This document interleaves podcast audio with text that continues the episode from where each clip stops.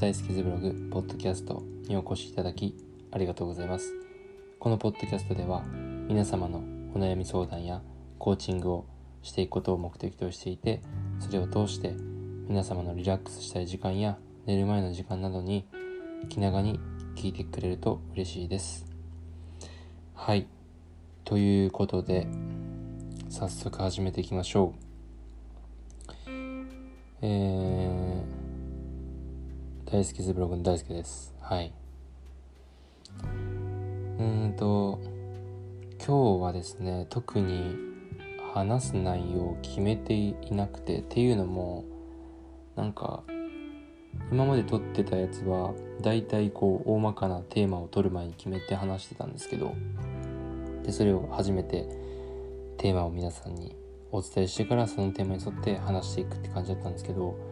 よくよく考えてみたらこう寝る前の時に時間とかにポッドキャスト聞きたいなと思って聞く時にテーマを言われちゃうとなんかこう身構えちゃうというかなんかちゃんと聞こうっていう姿勢が強くなりすぎてなんかこう目が覚めちゃうというか頭が覚めちゃうような気が僕はしたのでなんかあえてたまにはこうテーマを決めずにダラダラ話していくのもまあポッドキャストの良さなのかなって思ったので今日はなんかこう本当に最近の生活であったりとかそういうのをなんかこうダラダラ話していけたらなと思っているのでまあ皆さんも気長に何かお酒を飲みながらでもいいですしもうベッドに入って電気消してもう寝落ちする体勢入ってもらってもいいですしもう勉強しながらね聞いてもらってもいいですし本当になんかしながら聞いてもらえると嬉しいかなと思います。はい。っていうことでまあ僕も飲み物を飲みながら喋っていくんですけどえー、皆さん最近どうお過ごしでしょうか？みんな最近何してんのかな？うん。まあ僕はもう相変わらずオンラインの授業が大学の方であっているので今日収録している日の授業なんかは1限目から5限目まで詰まってるんで本当に朝の、えー、8時何分からか忘れたけど8時ぐらいから夕方の5時5時半とかまでだったのかな？うん。もうほんと丸1日ですよね。休憩間各休憩15分しかなくて。もうその間にご飯食べ食べるというかもう詰め込むですよね。時間ないから。うん。まああとこう寝転んだり休み時間にベッドで寝転んでなんか気を紛らわせてなんとかパソコンと向き合った一日だったんですよね。まあ最近はそんな感じでとにかくもう大学のオンライン授業が始まって僕の通ってる大学はすごい課題がなかなか多い大学で他の他大学のシステムと比べるとで本当にもう毎日毎日その授業終わって夜大体この、まあ、夜なんとそうだね。11時ぐらい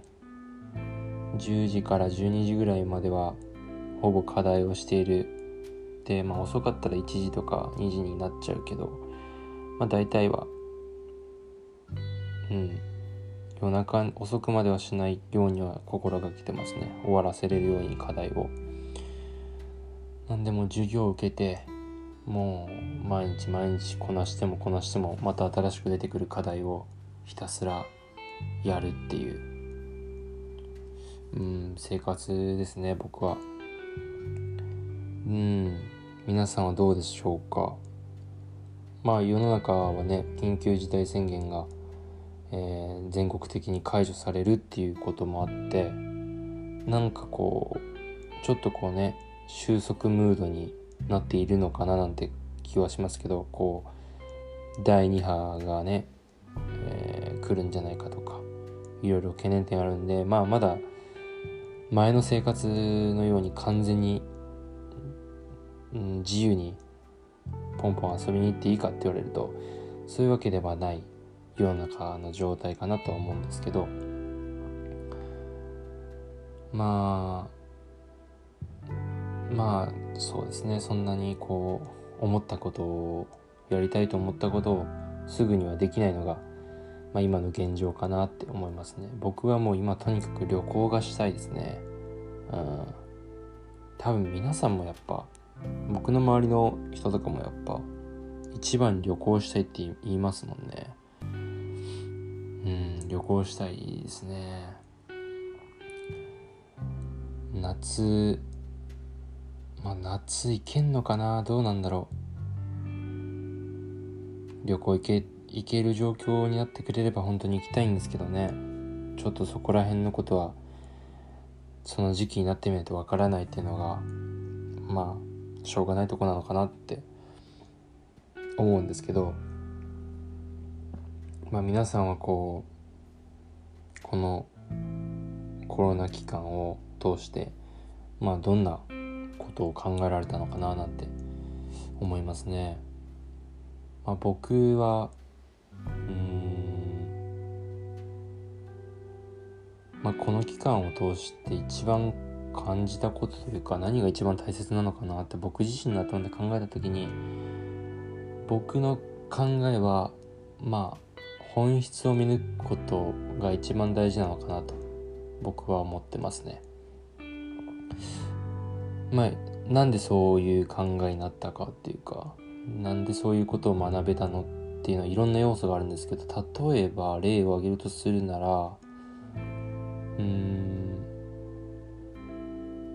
そうですね。あの安倍総理大臣ですよね。僕たちの日本のリーダーがマスクをみんなに配るっていう政策を打ち出した時に、まあ、大半の世の中の方がそのマスクにかかる費用がもうすごい膨大なわけですよね。マスクを、えー、みんなのとこの各世代に届けるわけだから輸送費だったりとかマスク自体の費用がかかるんだから何百何百億だったかな？ちょっと忘れたんですけど細かい数字は。とにかくそのかかるコストを、えー、マスクを配るんじゃなくてそのかかるコストを国民一人一人に分配しろよと。いう意見がかなりあったように僕は思っていて、まあ、実際かなりあったんですけどでえっとまあその一見で何が言いたいかというと何何がここから本質を見抜く力が大事っていう話につながるかっていうとその実際にそれにかかるコストをその言い分通りに日本の全人口で割った計算式があるんですけどそれを割って1人当たりの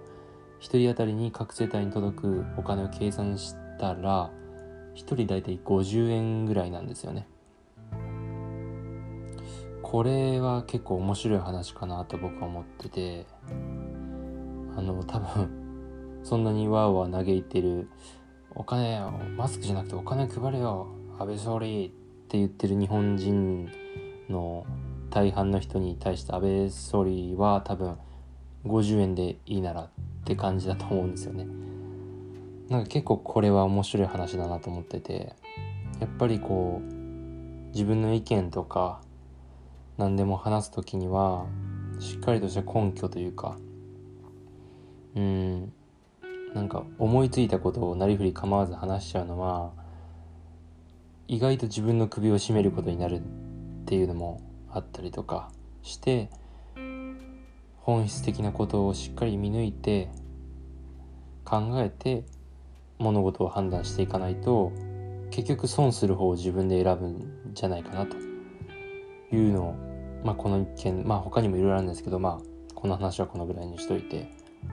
えー、一番感じましたね。はい。うん。まあもう話めちゃめちゃ変わるんですけど僕先週の休日にですね近くの山に行きましてっていうのもこう山になんかこう山登りしたいなって思って全然したことないんですけど山登りしたいなって思ってなんか綺麗なこう山の頂上から見える景色とか山ってこう川とかね流れてるじゃないですか。なんかそういう川見たりとか鳥のなんだろうさえずりを聞いたりとかマイナスイオン吸いたいなと思って山登り行こうと僕は思って土曜日に思ったんですよねそれを。なんで日曜日に朝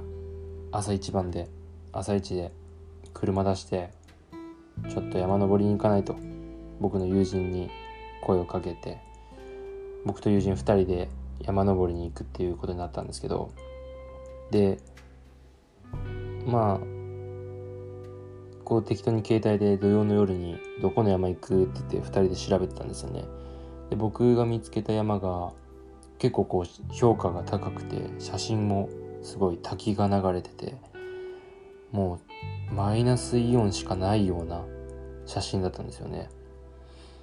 いやもうこれ行くしかないやろってなって。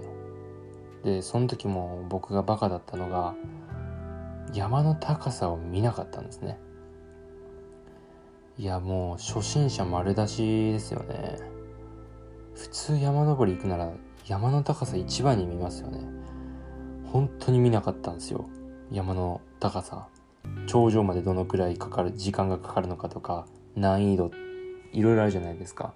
初心者コースがあるのかもう本当に上級者しか行けないような山なのかとかいろいろあると思うんですけど本当にもう何も調べずに本当写真を一目見て友達にそれを送って「ここ行こう」と「ああここ綺麗だからいいね」っていうノリで 日曜の朝に朝8時ぐらいかな？朝8時ぐらいから2人で車出して行ったんですけど。でどんぐらいだろう？まあ僕たちの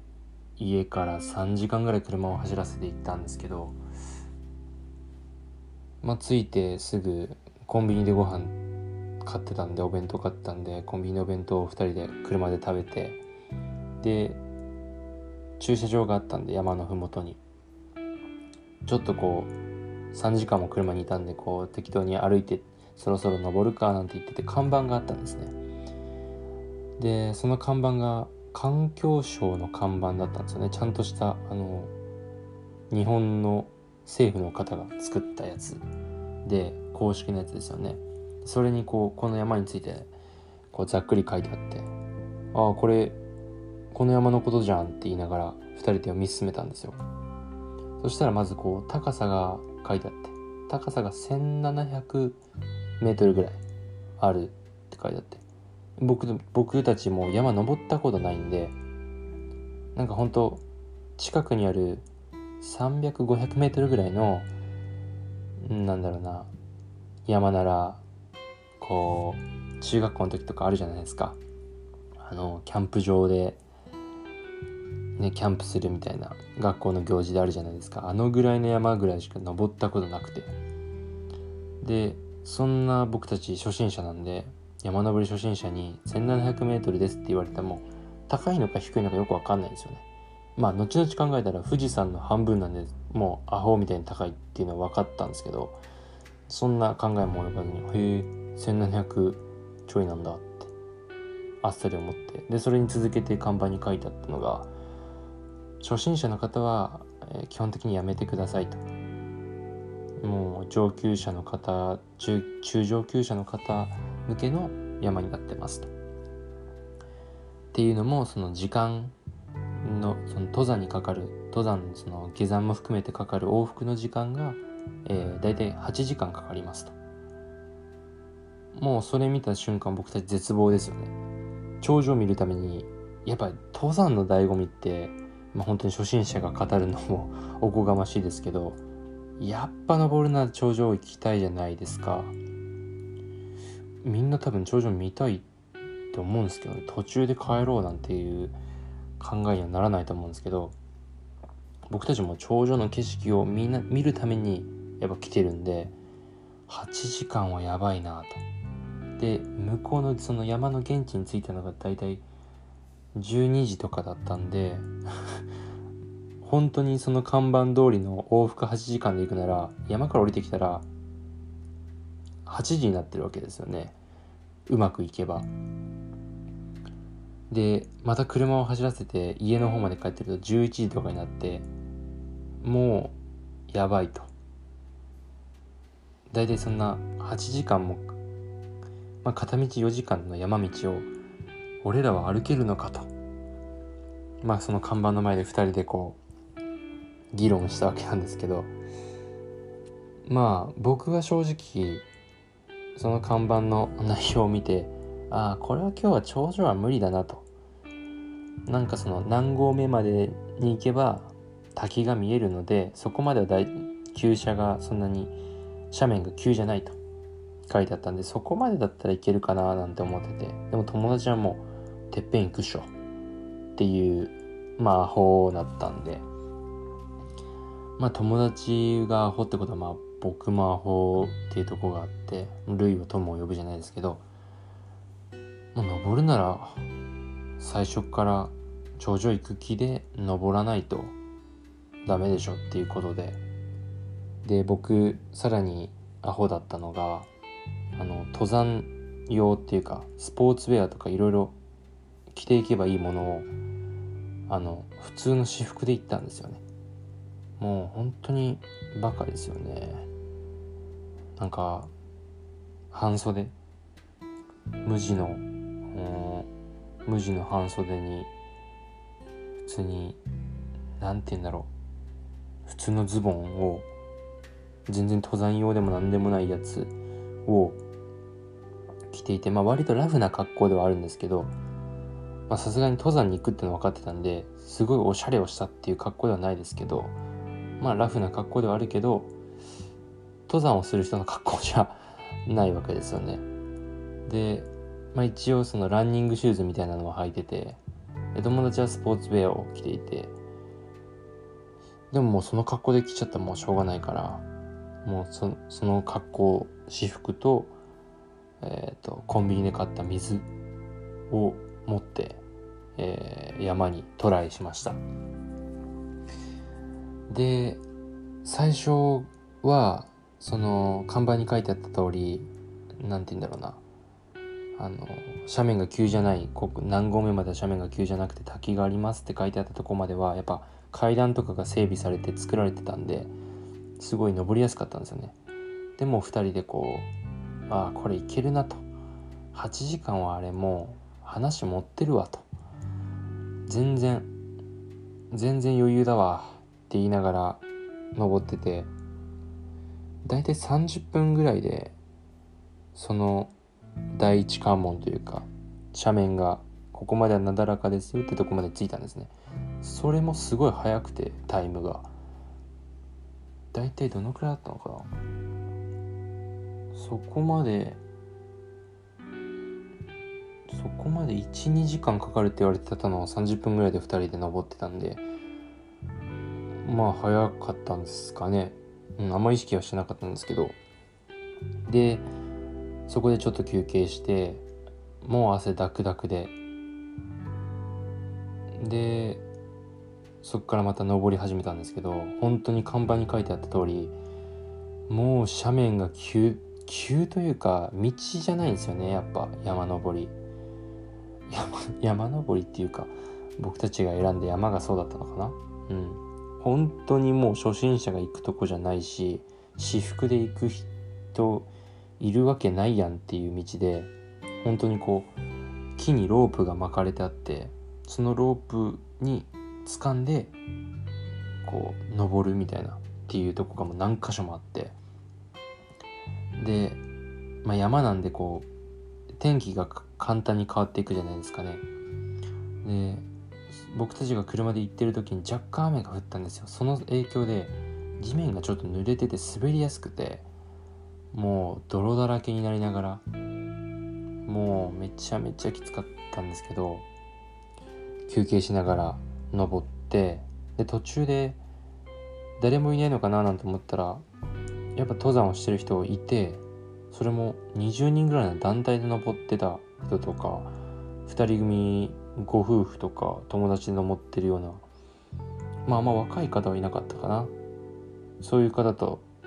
がいてでももちろんその方たちの格好はもうガチガチのもう何て言うんだろう。登山ウェアにリュックサック担いでちょっと名前わかんないんですけどあの登山用の棒？棒って？何て言うんだろうこう。地面に突き刺してこう登りやすくしたりするのあるじゃないですか。伝わるかな？わかんないけど。それをもうみんな持ってるような本当に中上級者の山に挑んだんですけど。でなんか途中で動物がそこ結構多いんですよね。結構綺麗なとこだったんで。で動物がやっぱ糞とかをするんですよ。今山なんで当たり前ですけどでその糞に寄ってきてるのかわかんないですけどなんかこうちっちゃい虫みたいなのがいっぱいいるんですよね。でその中をこう登んないといけなくて結構そっちにも体力奪われるというか精神精神面の体力奪われてでも足はガクガクブルブルになって体はもうあちこち痛いし泥だらけだし水しか持ってないしみたいな。で友達と「わマジできついな」って言いながら登って結局2時間ぐらいですかね。あ2時間半かな。2時間半ぐらいかけて頂上に行けたんですよ。1700m2 時間半で登ったうん登りましたね。で頂上はもう最高の景色だろうと思ったら頂上にもなんか虫がいっぱいいてでなんか雲より高いんですよね1700って。なんか降りてる時に思ったんですけど酸素やっぱ薄いんですよ。うん。だからかやっぱこう登るにつれてきつさが増して感じるきつさが増していて頂上もなんか雲の上で酸素ちょっと薄いし虫いっぱいいるし、うん。まあ曇りだったからか悪いのか別に何も見えないんですよ。周り真っ白みたいな。でたまにこう雲が晴れた時に下の森が見えるみたいな。別にそんな綺麗じゃないなっていうことで達成感もそんなになく写真を、まあ、何枚か撮って、まあ、僕はすごい僕たちはすごいそれで 別に満足だったんですけど。そっからもう登山したことある人分かると思うんですけど下山もきついじゃないですか。下山のきつさって多分登りのきつさとはまた違うんですけどこう体力のきつさじゃなくて足がこう痛いですよね。初心者だけなのかなわかんないんですけど足がとにかく震えて筋肉がもう疲労しちゃってて。でも僕たちもう何て言うんだろう下山してるというかもう滑り落ちてるに近い。ような速度でだんだんだんだん進んで途中でご夫婦3 4 0代のご夫婦とすれ違ってその人たちが話してるの聞こえたんですけど「ああの子たち走って降りてるね」って言われてもうそのぐらいの速度でもう止まっても別にこれ回復しないからもうどんどんどんどん進もうってことで 1700m もう一気に下って結局2時間1時間半ぐらいかかったのかな？下山に。で計4時間本当にほぼジャスト計4時間かかってその看板に書かれたった8時間の半分ぐらいで僕たち往復しちゃって。もうそっちの方が達成感すごいっていうか。で その頂上に行ったどうこうよりも8時間って書かれてあるの4時間で行ったったぞみたいなちゃんとコースも同じコース行ってるんでまあもちろんねその公式のね政府のやつですから少しこう8時間ぐらいかかりますよって書いておかないとバカな人がこうね登ってあの変に遭難とかされちゃうと政府はね困るからねそういうの皇居の人たちっていうのは。だからやっぱ危険度をねこう示すために少し話をでかくしてるのかななんて考えたんですけどまあなんとも楽しいというかきついっていう気持ちが強い日曜日だったんですね。いやなかなか最初はね登ってる時はもう本当に気持ちよくてああ俺登山趣味にしようかななんて思ったんですよ心の中で。登山っていいななんてもう調子乗ってたんですけどもう頂上に近づくにつれてもう二度と二度と登山なんかしないって思うような気持ちになって。でもまあ下山してうん友達とよっしゃよく登ったなっていう感じになった時はああ登山楽しいなと思最終的には思えたんですけどまあそんなにこう頻繁にやるもんではないなというか趣味と言えるものではないなと思いましたね。まあ僕が ちゃんとこう登山ウェアとかで登ってたらまた話は違ったのかもしれないですけどまあしばらくはいいかなといった休日だったんですね。なんでも本当に僕は 本当によく帰ってこれたなと思うんですけどなので皆さんももしねこうこの期間に登山始めたりとかアウトドア始める方がやっぱ多いらしくてずっと家にいるのきついじゃないですか。なので釣りを始める方だったりとか登山したりとかなんかサーフィン始める方とかもたくさんいるって聞いてて、まあ、登山するしようと思ってる方とか今度登山行こうって友達の話になったりとかした方は高さを見てください。もう登る山の高さを見てください。当たり前です。見ないの俺だけっていうね。うん。みんな絶対見るよね。うん。まああとちゃんとこう服装をね整えてあのー、水だけはね絶対持って行ってまあその周りの方っていうか公共の方とかに迷惑かけないようにしてください。うん。どの口が言ってんのって感じなんだけど。まあまあ迷惑はかけてないですから。迷惑かけないように山登りは本当に舐めて登ると大変なことになりますから。まあね。楽しいのは楽しいですけど。しっかりした調べをして行ってみてください。はい。っていうような形でね僕の最近の生活なんですけど。うーん。そうだな。ちょっと飲み物飲みますね。ああ。最近まあハマってることというか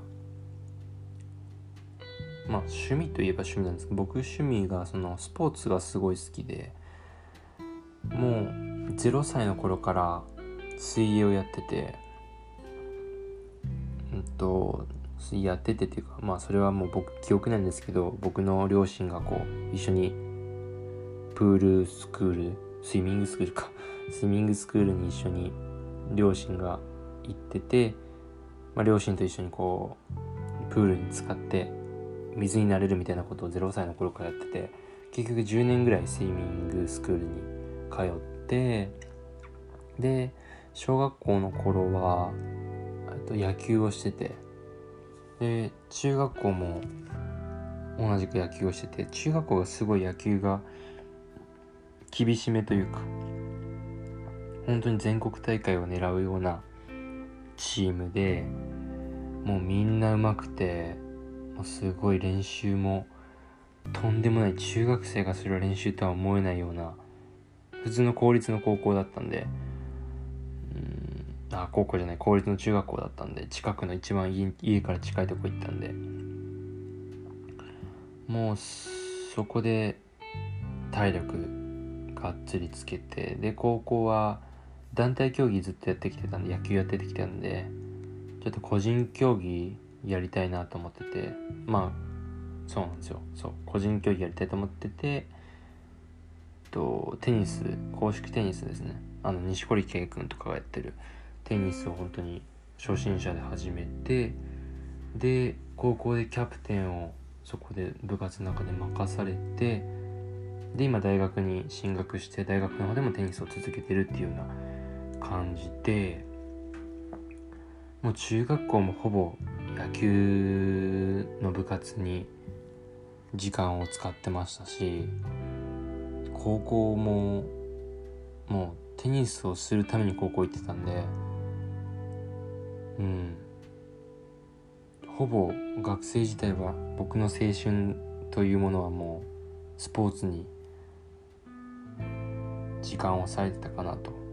思いますね。まあそのスポーツにさせたっていうもずっと練習してたってわけじゃなくてその同じ部活の子とかねそういう人たちと過ごす時間が多かったかなっていうイメージでまあなんでそれもあってこうスポーツがすごい好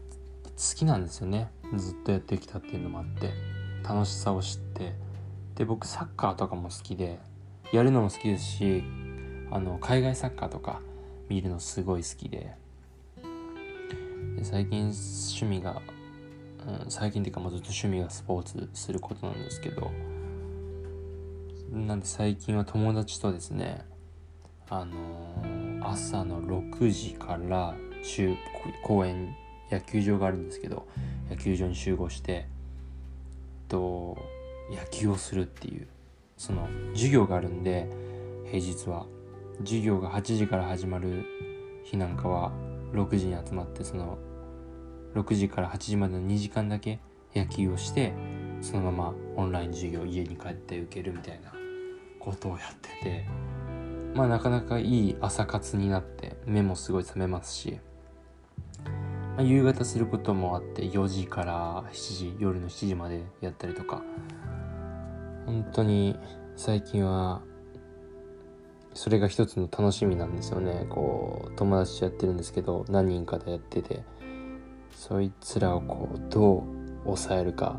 僕ピッチャーしたりとかそいつらもピッチャーするんですけど。あいつらをどうやって明日抑えようかななんて考えたりとか。あの変化球どうやって打とくかな次って考えるのがこう楽しいですね。はい最近は、まあ、ちなみに明日も試合があるんですけど。はいまあ別にそんながっつりして野球の試合みたいなことじゃないんですけど最近はそういうまあアウトドアというか登山に関してはアウトドアですけど、まあ、野球に関してはこうまあ僕たちの僕たちの遊びなんですけどそれが野球してアウトドアしてますね最近は。まあ、かといって家にずっといるのが嫌いかと言われれば全然そんなことなくても一日中家にいても苦じゃないっていう。なんかうん難しいんですよね。アウトドア派かインドア派かって聞かれたら。まあアウトドア派っては答えると思うんですけど全然家でゴロゴロしてんのも大好きだし。まあ最近はねこう強制的に家にいる時間が多いからやっぱりこう外に出たいっていう気持ちが多くなるのかなってのは思うんですけど、まあ、最近は僕そんな生活をしてますね。うん。まあ皆さんもどんな生活をしているのかぜひ聞かせてください。うん。まあだしこう学生さんなんかはねあの、年齢によってオンラインで受けてる子もいればもう学校に行ってるよっていう子もいるのかな中には。私社会人の方なんてこれからどうなるのかすごい聞きたいですね。もうそれこそ会社に行くようなシステムに戻るのかそのまま継続して在宅ワークになっていくのかっていうのも気になるんで是非なんか僕に教えてくださいそういうの。うん。気になるなそういうの。まあ、ぜひぜひ皆さんの生活スタイルであったりとか最近ハマってること。僕が最近ハマってることはそのアウトドアですけど。うん。皆さんのハマってることだったりとかこの期間でこんな趣味できたよとかあったらぜひ教えてください。このアンカーっていうかあの今僕アンカーで収録してるんですけどこれってこうコメントを返すみたいなことでできないんですよね。多分。できんのかな？できないよね多分。うんなんで多分僕のプロフィールにインスタグラムの URL 貼ってあると思うのでインスタグラムの方に飛んでいただいてあのメッセージ送れると思うのでそっちの方にメッセージ送るしかないのかな？わかんないんですけど。まあちょっと